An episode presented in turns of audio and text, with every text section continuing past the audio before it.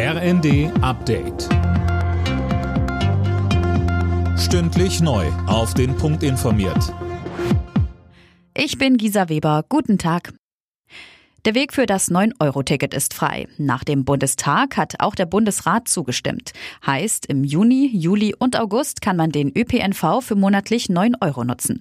Die Ampel will damit die Auswirkungen durch die Inflation abfedern und einen Anreiz zum Umstieg auf Bus und Bahn geben. Baden-Württembergs grüner Verkehrsminister Hermann mahnt, dass allein das Ticket dafür nicht reicht, sondern auch die Qualität im ÖPNV passen muss.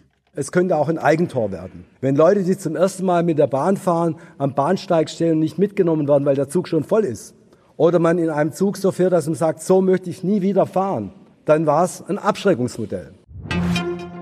Ex-Kanzler Schröder gibt nach heftiger Kritik seinen Posten beim russischen Energiekonzern Rosneft auf. Der SPD-Politiker ist dort Aufsichtsratschef. Schröder habe mitgeteilt, es sei ihm unmöglich, sein Mandat in dem Gremium zu verlängern, heißt es vom Konzern. Die Union kritisiert die schleppende Lieferung von Flugabwehrpanzern an die Ukraine. Er frage sich, ob das nur ein Bluff war, sagte CSU-Verteidigungsexperte Hahn der Bild. Marie-Agnes Strack-Zimmermann von der FDP hält dagegen.